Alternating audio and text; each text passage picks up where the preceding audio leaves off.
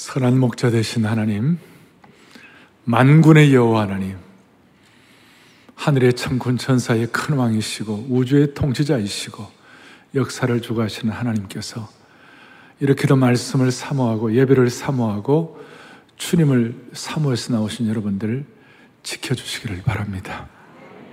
한국 교회를 지켜주시기 바랍니다.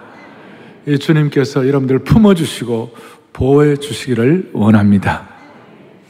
저는 오늘 한국 전쟁 70주년 질투하신 하나님에 대해서 스가랴 세 번째 말씀을 전하도록 하겠습니다.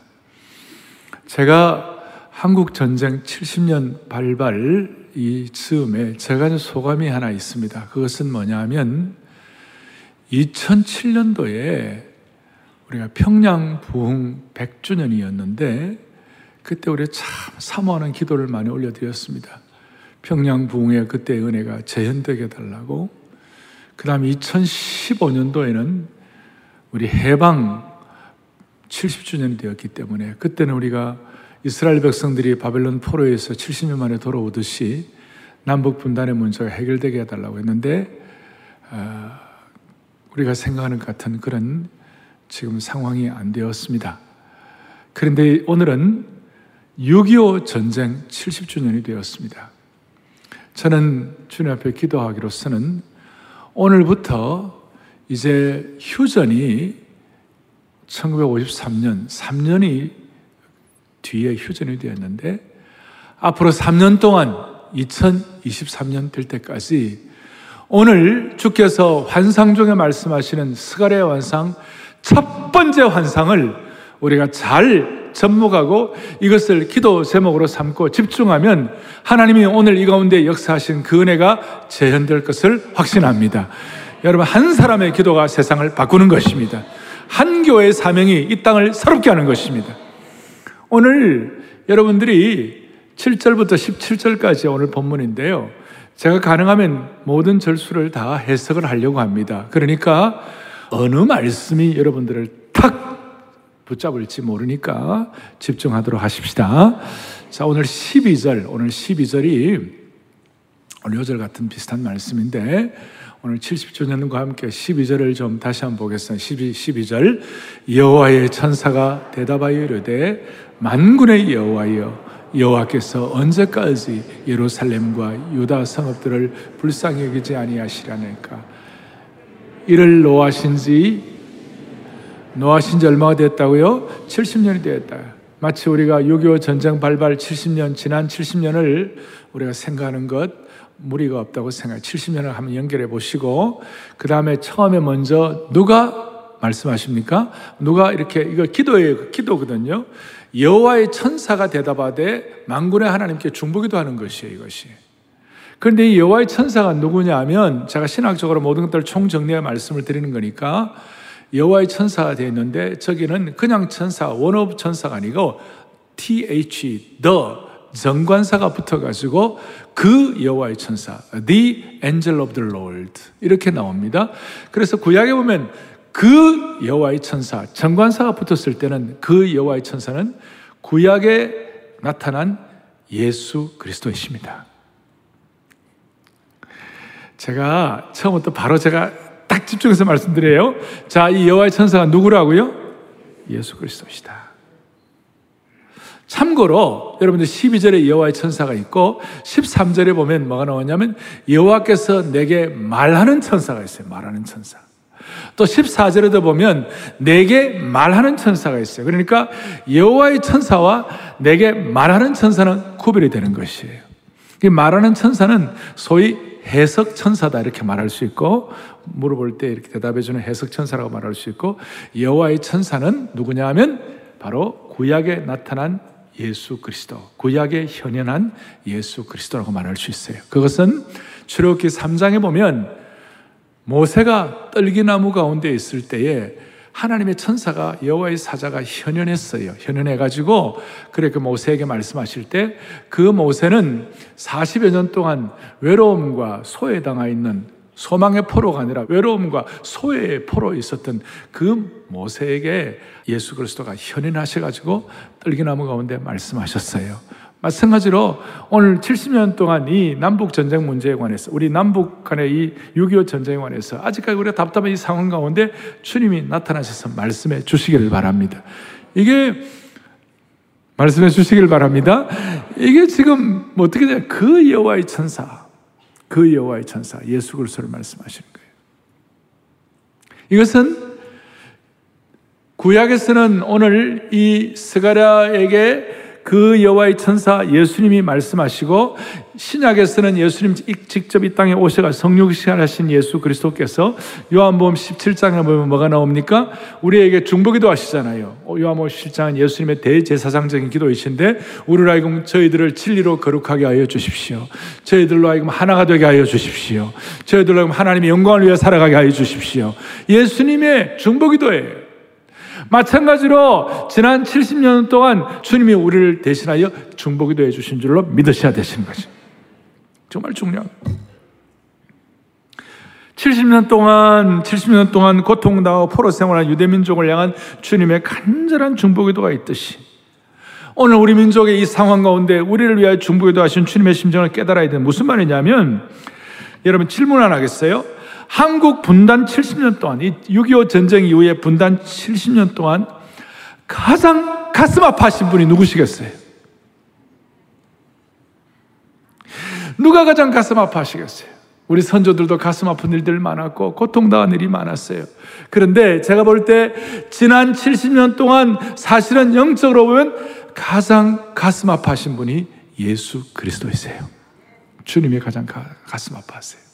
그리고 주님이 이 70년, 이 고통난 70년이 됐다고 말씀하시고 주님은 이 가운데서도 우리에게 돌아오면 회복된다고 말씀하십니다.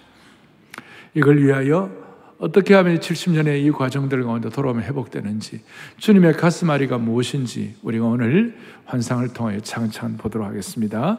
7절에 보니까 이렇게 나와 있습니다. 스밧월 24일에 24일에 선지자 스가랴에게 여호와의 말씀이 임하였는데 어떻게 임하였냐면 8절에 내가 밤에 보니 환상 중에 밤에 보니 한 사람이 붉은 말을 타고 골짜기 속 성류 화석류 나무 사이에 섰다. 그리고 그 뒤에는 붉은 말과 자줏빛 말과 백마가 있었다. 정확히 말하면 백마들이 있었다. 복수가 되어 있습니다. 되어 있는데 여기에 밤에 보는 이것이 환상 중에 보았어요. 구약에는 환상이 86번 정도 많이 나옵니다. 신약에는 환상이 15번 정도 나옵니다. 베드로가 고넬료에 대한 환상을 보았잖아요. 그리고 바울의 환상이 있는 것처럼. 그런데 이 구약에는 직접 환상을 보여주시지만 신약에는 계시의 말씀이 있기 때문에 오늘 이 시대는 하나님의 말씀을 통하여 계시의 말씀으로 계시의 말씀을 우리가 영감과 성령의 영감과 조명을 통하여 이 말씀을 깨달을 때 우리가 구약에서 환상 본 것 같은 그런 실제적인 어떤 그 어, 실제적인 것이 우리에게 주어지기 시작하는 것이에요.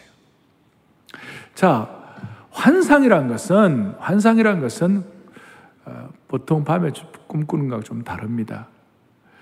환상은 어떤 의식 있는 가운데 깨닫는 것이고 꿈은 그냥 무의식 가운데 꾸는 것이에요. 그리고 이 환상은 이 환상은 우리의 지각을 뛰어넘는 현실에 대한 통찰력이라고 말할 수 있어요. 우리의 감각도 뛰어넘고 우리 예측도 뛰어넘고 우리의 지각을 초월하여 하나님이 보여주시는 특별한 것이에요. 그런데 이제 제가 질문해 나고 싶은 것이 누가 환상을 보는 것입니까?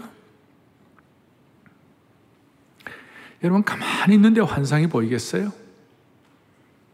스가라처럼 정말 사모하고 민족과 시대에 대한 아픔을 가지고 통탄하고 정말 진액을 쏟으면서 기도의 생명줄을 붙잡고 말씀 앞에 납작 엎드리니까 스가라가 환상을 보는 것이에요. 제가 조금 전에 말씀드렸죠. 오늘 이 시대는 구약처럼 그런 직접적인 환상은 없다 하더라도 말씀을 성령님을 통한 조명과 그 다음에 영감을 가지고 이 말씀을 깨달을 때 동일하게 우리가 환상을 보는 것 같은 그런 실체를 확인할 수 있다는 것이에요. 할렐루야. 자, 8절에 한 사람이 붉은 말을 탔어요. 그리고 골짜기 속에 화석류 나무 사이에 섰어요. 그래 붉은 말을 탄 분, 골짜기, 화석류 나무 서 있는 것. 이 네 가지가 우선 집약된 환상에 대한 집약된 내용이에요. 그러면 한 사람이 붉은 말을 타고 골짜기 속 화석나무 나무의 사이에 섰다고 그랬는데 이분이 누구예요? 이분이 누구예요? 11절, 11절. 그들이 화석류 나무에 선 여호와의 천사에게 말하되. 그러니까 붉은 말을 타고 서신 분은 누구냐? 여호와의 천사이세요. 그리고 아까 여호와의 천사가 누구라고 그러셨죠? The angel of the Lord. 그 전에 개혁판에서는 여호와의 사자라고 나와요. 여호와의 사자라면 좀 더 저 이해를 잘했을 텐데 이렇게 여호와의 천사로 이렇게 나왔는데 하여튼 이 여호와의 천사는 바로 구약에 나타난 예수 그리스도의 현현이다. 그러니까 예수 그리스도께서 붉은 말을 타시고 골짜기 가운데서 화석류 나무에 서 계신다.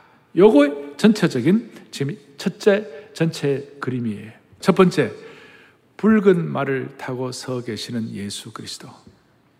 여기 말이라는 것은 주로 말이라는 것은 구약 성경 보면 전쟁을 상징합니다. 바로 10장, 스가랴 바로 뒤에 10장 3절에 보면 그들을 전쟁의 준마와 같게 하리니. 그래서 말은 뭘 상징한다고요? 전쟁.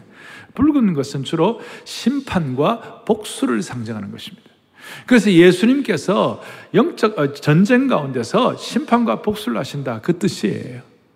그 다음 두 번째 골짜기 가운데 계셨 골짜기 가운데 서셨다는 그 골짜기는 뭘 상징하는가 하면 치욕과 고통과 초라함과 어려움의 상징이에요. 인생의 골짜기 그런 말을 많이 하는데 그 이스라엘 백성들이 갖는 상황 자체가 골짜기의 상황이에요. 다시 한번 얘기합니다. 골짜기가 수치와 고통과 치욕과 초라함의 상징이에요. 그런 상징. 고난과 이런 상징이에요. 그 다음에 이제 골짜기 가운데서 화석류 나무라고 나오는데 이 화석류란, 화석류라는 나무 이름이 본래 이 히브리어로 하다사라고 그래요. 뭐라고 한다고요? 하다사. 하다사라는 거 혹시 들어본 적 있어요? 오늘 예배 참석하는 분들 성경 실내가 보십시다. 하다사 에스더의 히브리 이름이 하다사였어요. 그러니까 유대 사람들은 이 하다사라는 이 화석류 나무를 굉장히 좋아했어요. 아주 향기가 있었고 그 다음에 풍성했어요. 그리고 그 하다사의 잎을 짓이기면 이렇게 진득이면 거기에 향기가 향기로운 그래서 여기서 향수를 만들기도 하고 그랬어요. 그러니까 이 하다사 화석류 나무는 지금으로 하면 천리향 같은 거, 그 다음에 석류나무 비슷한 것이에요. 이것은 어떤 풍요로움을 상징하고 이것은 예수 그리스도 그리고 여호와의 회복과 우주적 통치를 상징한다. 이렇게도 무리가 없어요. 이걸 제가 뒷받침한 여러 가지를 다 말씀드릴 수 있는데 시간 제한상 다 그렇게 할 수 없으니까 제가 집중해서 말씀할 수 말씀드리는 거예요. 그러니까 예수 그리스도께서 붉은 말을 타시고 골짜기 가운데 있는 수많은 사람들이 다시 한번 화석류 나무의 풍요로움과 회복을 갖도록 서 계시는 것이. 그 가운데 서 계시는 것이. 그서 있다는 말이 오늘 8절에도 나오고 10절에도 나오고 서 있다는 말이 화석류 나무에 선자가 대답하여 이르시되. 그 다음 11절에도 화석류 나무에 선 여호와의 천사. 서 있다는 말이 또 굉장히 중요한 거예요. 서 있다는 표현이. 왜냐하면 하나님의 역사는 하나님께서 서 계신 그 자리에서부터 출발이 되는 것이 시작이 되는 것이 여호와께서 서 계신 그 자리에 승리가 시작되고 서 계신 그곳에서 구원이 시작되고 서 계신 그곳에서 하나님의 나라가 시작이 되는 것입니다. 하나님이 서 계신다는 예수 그리스도께서 붉은 말을 타고 서 계신다는 그것을 주목해 보아야만 하는 것입니다. 우리 하박국 3장 6절에 보면 이렇게 나와 있습니다. 같이 보겠습니다. 그가 서신즉 땅이 진동하며 그가 보신즉 여러 나라가 전율한다. 땅이 진동한다는 게 뭡니까? 땅이 진동하는 것은 하나님의 역사가 시작된다는 의미입니다.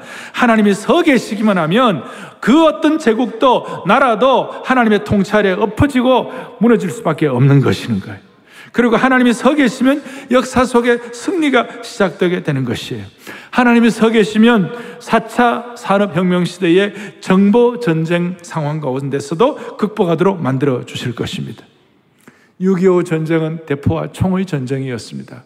오늘 21세기의 4차 산업혁명 시대의 전쟁은 정보의 대포와 정보의 총의 전쟁이 되는 것입니다. 비록 골짜기 속처럼 고난과 초라함과 치욕 있는 곳이라 하더라도 회복과 갱신을 의미하는 화석류 나무에 그곳에 하나님이 서 계시면 하나님의 영역 주권과 새로운 역사와 하나님의 나라와 하나님께서 주시는 이김이 어김없이 일어날 줄로 확신합니다. 자, 사랑하는 교우들이요. 제가 이 내용을 지금 압축했습니다. 결국 오늘 예배드리는 이 장소, 사랑의 교회, 안아주시는 본당, 아니 여러분들이 삶을 살아가는 삶의 영역, 또 한국교회가 붉은 말을 타고 오신 여호와께서 서 계시는 그 장소가 되도록 하십시다. 그럴 때 주님께서 승리를 주실 것입니다. 나중에 여기에 대한 것은 어떻게 표현되는가? 요한계시록 19장 11절에 보면 예수 그리스도께서 요한계시록 마지막에는 흰말을 타고 오셔서 흰말은 승리의 상징이에요. 그래서 로마에 있는 로마의 제국의 모든 사람들 장군들이 승리하고 개선했을 때 로마의 그 광장에 장군들이 개선할 때 다 백마를 타고 승리한 장군은 흰말을 타고 오는 거예요. 하늘이 열린 것을 보라. 백마와 그것을 탄 자가 있으니 그 이름은 충신과 진실이라. 오늘 우리에게 이런 승리를 서 계신 주님을 통하여 허락되는 것을 믿고 집중할 수 있도록 은혜 주시기를 바랍니다. 코로나 바이러스가 우리에게 있습니다. 그리고 지금 6.25 전쟁 70주년을 맞이합니다.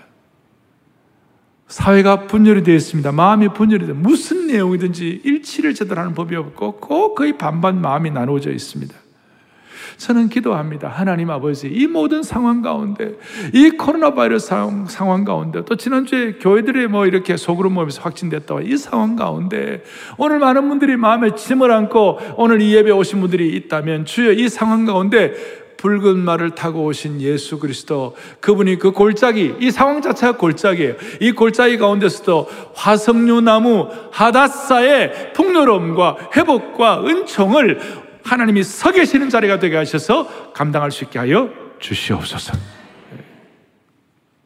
오늘 이것을 아멘 했을 때에, 이 아멘 했을 때에, 내 마음 가운데 이 상황 가운데 하나님 붉은 말을 타고 오신 그 예수 그리스도께서 서 계시는 것을 소원할 때에 아멘 할 때에 바로 4년 뒤에 성전이 지어지고 화석류 나무는 덮어지고 예루살렘은 어떻게 되느냐 저 뒤에 17절에 예루살렘과 여호와의 성읍들은 여호와의 예루살렘을 다시 회복되고 풍성하게 되리라 시온과 예루살렘이라는 말이 반복해서 많이 나오는데 예루살렘과 시온은 같이 봐도 괜찮아요. 그리고 이것이 조금 더 우리가 영적 해석을 하면 예루살렘과 시온은 구약의 시온은 오늘 신약 시대에 하나님의 교회를 말하는 것이에요.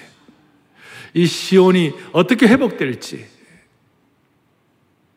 하나님께서 하나님께서 붉은 말을 타고 오신 예수 그리스도께서 골짜기 가운데 서 계시면서 화석류 나무 가운데 서 계신 것을 우리가 소문하고 주님이여 그 붉은 말을 타고 오신 그 화석류 나무 가운데 계신 예수님이여 지금 오시옵소서 우리 가운데 서 계시옵소서라고 주님의 오심을 초청하는 곳마다 하나님의 성전이 재건되기 시작하게 하시고 예루살렘 성읍과 시온이라는 그곳이 회복되기 시작하는 것을 믿습니다.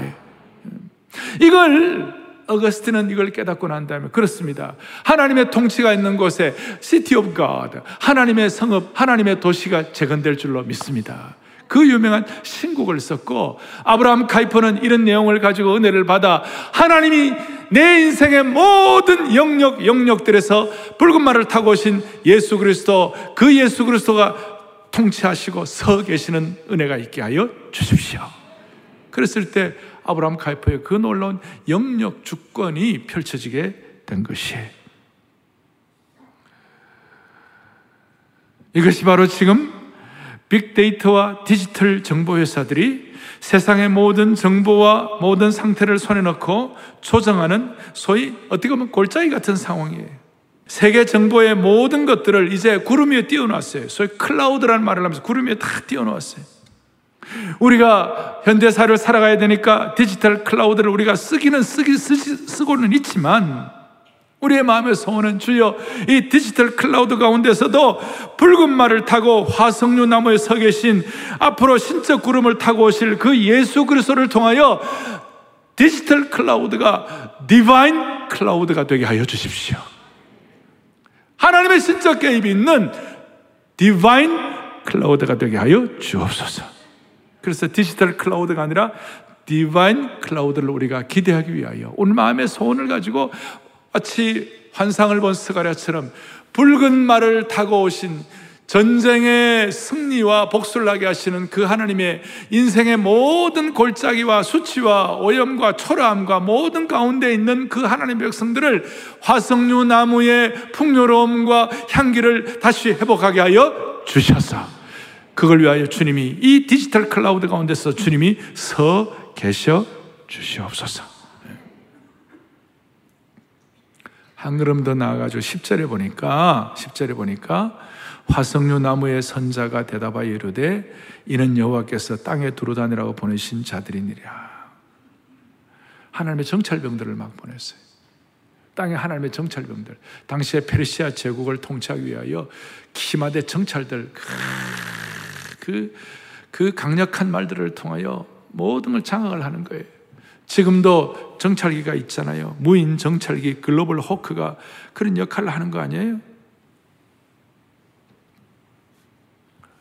그래서 이 정찰대들이 돌아와서 보고를 하는데 뭐라고 보고하느냐면 11절에 화석류 나무에 선 여호와의 천사에게 말하되 우리가 땅에 두루 다녀 보니 온 땅이 평안하고 조용하다이다.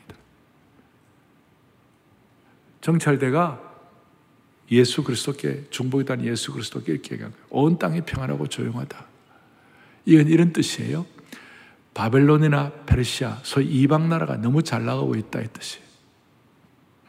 그러니까 12절에 아까 우리가 말한 예수님의 하나님을 향한 중보기도가 나오는데 어떻게 하나님의 백성들은 고난과 어려움이 있고 70년이 됐는데 저렇게 이방 나라는 저렇게 잘 되고 있는 게 이게, 이게 너무 안타까운 일입니다. 이제 그렇게 하면서 이제 마지막 부분이 이제 정리가 되기 시작하는 것이에요. 그럴 때 뭐라고 말씀하시는가? 16절과 17절, 16절 이렇게 나와요. 자, 하나님의 정찰대가 이방 사람들은 다 잘 된다 그랬을 때 그건 잘 되고 하나님의 백성들은 고난 가운데 있다. 마치 북한의 지금 지하교회 성도들이 똑같은 심정 아니겠어요? 하나님의 사람들은 이렇게 고생을 하는데 잘 나가는 사람들은 너무 평안하고 조용하다. 그랬을 때 하나님께서 아니야. 이제 다시 회복시켜주면 16절 보세요. 16절과 17절은 회복에 대한 내용인데 그러므로 여호와가 이처럼 말하노라 내가 불쌍히 여김으로 예루살렘에 돌아왔은즉 내 집이 그 가운데 건축되리니 예루살렘 위에 먹줄이 쳐지리라 만군의 여호와의 말이니라 16절과 17절에서 네 가지 회복이 나와요. 첫 번째는 무슨 회복이 나오느냐? 하나님이 내가 예루살렘에 돌아왔다. 그러니까 주님이 영광의 귀환을 하시는 거예요. 하나님이 귀환하시고 돌아올 때 성전이 완공될 것을 말씀하시는 것이 하나님의 쉐키나 영광이 회복되는 것입니다. 할렐루야. 그 다음에 16절 두 번째로는 내 집이 그 가운데 건축되리니 실제로 거룩한 건축이 회복이 되는 것입니다. 오늘 이 예언이 있고 난 다음에 4년 뒤에 성전이 완공이 되었습니다. 세 번째로는 16절에 예루살렘 위에 먹줄이 쳐지리라 먹줄이 쳐지리라. 단순히 예루살렘 성전만 회복되는 것이 아니라 예루살렘 성읍 자체가 풍성히 회복될 것이다. 왜냐하면 뭔가 성읍이 이렇게 다시 재건되고 회복되려면 먹줄을 친다는 말은 측량하고 조사해가지고 다시 회복시킨다 그 뜻이에요. 제대로 건축한다 그 뜻이에요. 그리고 17절에 보니까 어떻게 회복되는가? 풍성한 위로로. 나의 성읍들이 넘치도록 다시 풍부할 것이라. 하나님의 성읍들이 넘치도록 풍부하게 될 것이라. 여러분, 여기서 어떤 걸 우리가 알 수 있냐면, 하나님의 성읍이 회복된다 했을 때 제일 먼저는 예루살렘 성전이 먼저 재건되어야 되는 것이에요. 그리고 예루살렘 성전이 재건되는과 함께 예루살렘 성읍 자체가 또 회복되어야 하는 것이에요. 그리고 예루살렘 성읍이 회복되어야 유대민족 전체가 회복되기 시작하는 것이에요. 그러니까 예루살렘 성전의 회복이 없이는 예루살렘 자체 회복이 없이는 유다 민족의 회복이 되지 않는 것이에요. 이건 뭘 말하는가? 예루살렘 성전이나 시온이나 오늘날로 말하는 교회라고 말하는데 오늘 이렇게 말할 수 있어요. 여러분, 교회가 회복되어야 서울이 회복되는 것입니다. 하나님의 교회가 회복되어야 서울이 회복되는 것입니다. 한국 교회가 회복되어야 이 민족이 회복되는 것입니다. 누가 뭐라든 지난 100년의 역사를 살펴보십시오. 한국 교회가 제대로 역할하고 제대로 감당했을 때 이 민족이 세계 역사 앞에서 놀라운 역할을 감당할 수가 있었던 것입니다. 주여, 예루살렘 성전을 회복하시고 예루살렘 성 전체를 회복하시고 유대 민족을 회복시키시는 이 과정을 지키시는 하나님이시여 먼저 하나님의 한국 교회 교회 사랑의 교회와 하나님의 백성들 또 보이지 않는 무형 교인 여러분들을 주님 회복시켜 주시기를 원하는 것이에요 우리가 회복되어야 서울이 회복되는 것이에요 서울이 회복되어야 한국이 회복되는 것이에요 이런 차원에서 주여 한국교회 회복되게 하여 주시옵시고 코로나 바이러스 사태 가운데서도 붉은 말을 타고 화, 골짜기에서 화석류 나무 사이에 서 계신 하나님 우리가 믿사오니 주여 우리를 불쌍히 여겨 주시옵소서. 오늘 이 환상을 가지고 올바른 기도의 제목을 주님 앞에 올려드리기만 한다면 오늘 이 자리가 예루살렘과 시온이 회복되는 것처럼 하나님은 그렇게 우리를 만들어 주셔서 서울을 회복시키시고 한국을 회복시켜 주시기를 소망하는 것이 할렐루야. 자, 이거는 중요한 거. 이제 제가 여러분들 웬만한 오늘 그 첫 번째 환상의 웬만한 내용들을 다 말씀을 드렸어요. 그런데 이제 조금 더 가지고 마무리를 하겠어요. 이걸 다 알아요. 이제 이렇게 기도하는 거예요. 그런데 이걸 제대로 하려면 우리가 영적인 능력이 있어야 되는 것이. 말로만 하면 안 되고 영적인 능력이 있어야 되고 영적인 어떤 영적인 어떤 에너지가 있어야 돼요. 하나님 주시는 힘이 있어야 되는 것이. 그걸 어떻게 알 수, 어떻게 우리가 화, 바, 우리 것으로 삼을 수가 있겠는가? 그것이 오늘 14절이에요. 14절을 잘 보시겠어요? 14절을 또박또박 같이 봅니다.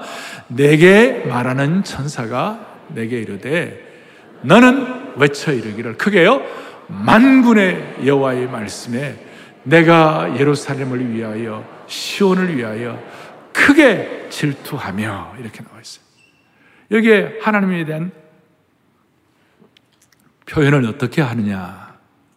하나님은 예루살렘과 시온을 위하여 크게 뭐 하시는 하나님이다? 질투하시는 하나님이시다. 해석 천사가 말씀하실 때 뭐라고 말씀하시냐? 하나님은 망군의 여호와는 예루살렘과 시온을 위하여 크게 질투하시는 하나님이시다. 따라서 여러분과 제가 크게 질투하신 하나님을 제대로 깨달으면 오늘 우리가 선 자리가 회복의 자리가 될 수 있도록 영적인 능력을 주시는 것이에요. 여기 질투한다 했을 때에 이 질투란 말이 히브리 원어로 קנא라고 그래요. קנא. 질투하시기라는 말인데 이 קנא가 뭐라고요? 질투가 뭐라고요? קנא다. 지난번에 우리 שוב 하면 돌아온다는 거 한 것처럼 קנא 질투라는 말을 여러분들이 이제 평생을 기억해야 하는데 이 קנא 그랬을 때 소위 이제 일반적으로 우리가 인간적으로 심리학적으로 생각할 때는 무슨 뭐 시기, 분노, 질투 이런 게 별로 좋아 보이지 않잖아요. 그 우리가 인간적인 입장에서 보면 입장 인간적인 입장에서 해석을 하면 이 질투란 말이 별로 좋아 보이지 않아요. 그런데 이 질투가 하나님께로 갔을 때 하나님께로 이 질투라는 용어가 갔을 때는 사실은 질투라기보다는 질투할 정도로 우리를 사랑하시는 하나님이심을 보여주시는 것이에요. 그래서 세 번역 같은 데는 질투하신다 한 내용을 크게 질투한다는 말을 14절 뒷부분에 나는 예루살렘과 시온을 뭡니까? 몹시 사랑한다. 이렇게 표현하고 있는 것이에요. 따라서 이 질투는 정서적인 언어라기보다는 하나님 편에 카나가 될 때에는 하나님 앞에 카나가 될 때는 이 질투가 행동 양식이 되는 것이. 그러니까 하나님이 질투한다 했을 때는 하나님은 반드시 하나님이 우리를 몹시 사랑하는 것을 행동으로 보여주시는 것이. 할렐루야. 하나님이 질투라는 말이 들어올 때마다 우리를 몹시 사랑하는 행동을 보여주신다. 그래서 예수님은, 하나님은 예루살렘을 위하여, 시온을 위하여 크게 질투하신다.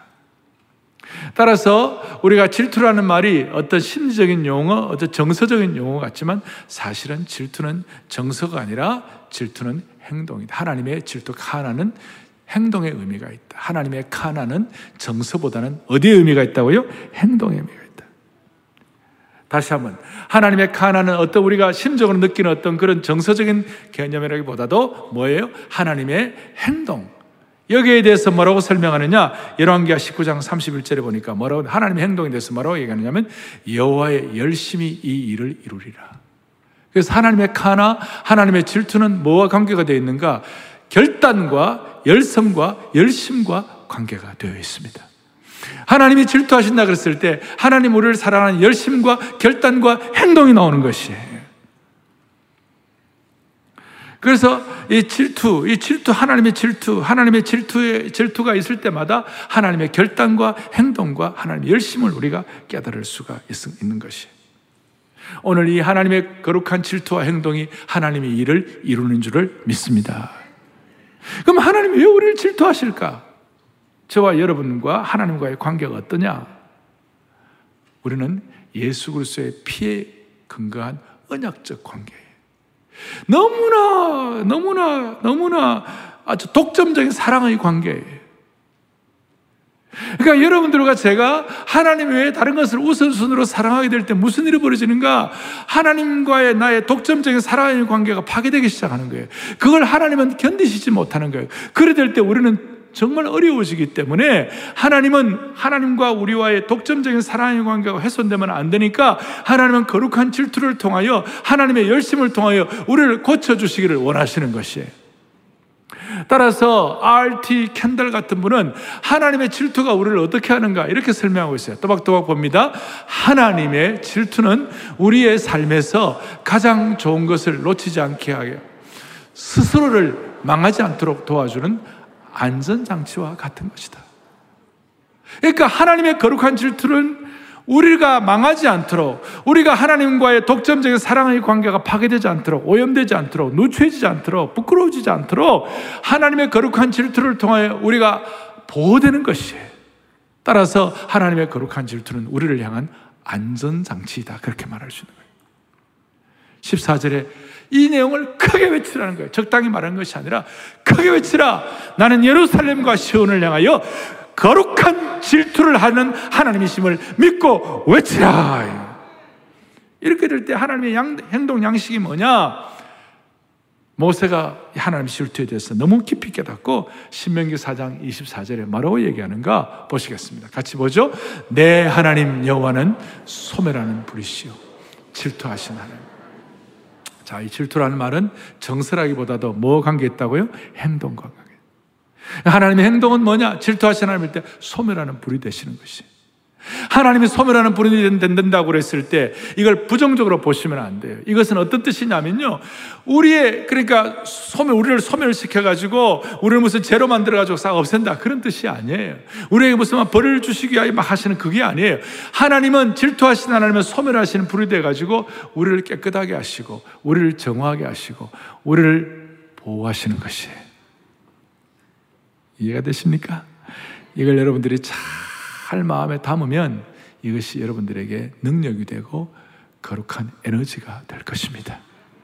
이 거룩한 에너지를 가지고 하나님 앞에 승리해야 합니다. 따라서 정리하면 이스라엘의 소망은 결국 하나님의 카나에 달려 있습니다.